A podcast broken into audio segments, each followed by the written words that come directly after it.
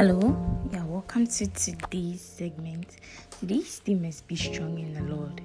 And the Bible reference is from Ephesians 6 verse 10. Finally, my brethren, be strong in the Lord and in the power of his might. Notice the three words underlined in our opening verse. The three words underlined are strong, power, and his might. The first one is strong. In Luke 1 verse 80, talking about John the Baptist, the Bible says, and the child grew and waxed strong in spirit and was in the desert till the day of his showing unto Israel. Also in Luke chapter 2 verse 40, the Bible talks about another child who grew and waxed strong in the spirit, filled with wisdom, and the grace of God was upon him. This is Jesus. So John the Baptist and Jesus waxed strong in spirit, meaning that they became strong. The word power is from the Greek kratos, which means strength. The next word, might, is from the Greek ishkos, which means force, that one has the ability to wield or apply. What's God telling us? He's saying, be strong in the strength of the Lord and in his ability to apply force. What amount of force is God able to apply in a situation? Take advantage of it. Take advantage of God's ability. Hallelujah. Remember, it's the Spirit's might and not your might. Apply his strength and not your strength. Trust in him with all your heart. Trust what he can do. That's why you have to know him to have an idea of how much he's able to do.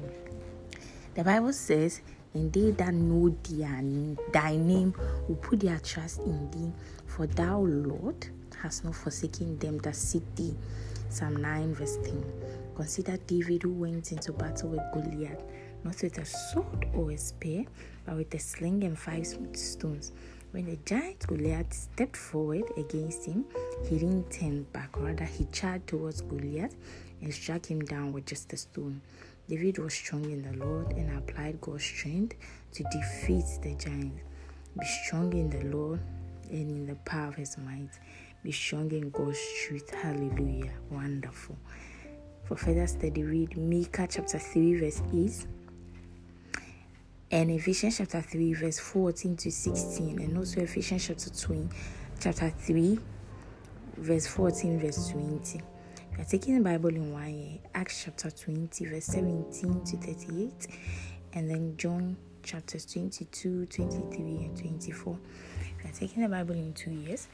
Galatians chapter 2 verse 13 to 21, and Isaiah chapter 30. Hallelujah.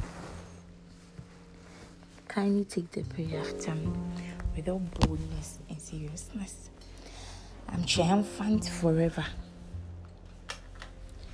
because I'm born of God and live by his word. No matter what the enemy throws at me, I'm unflustered because greater is he that's in me than he that's in the world. I'm strong in the Lord and in the power of his might to do exploits. Hallelujah. I believe you are blessed by today's message. Be strong in the Lord.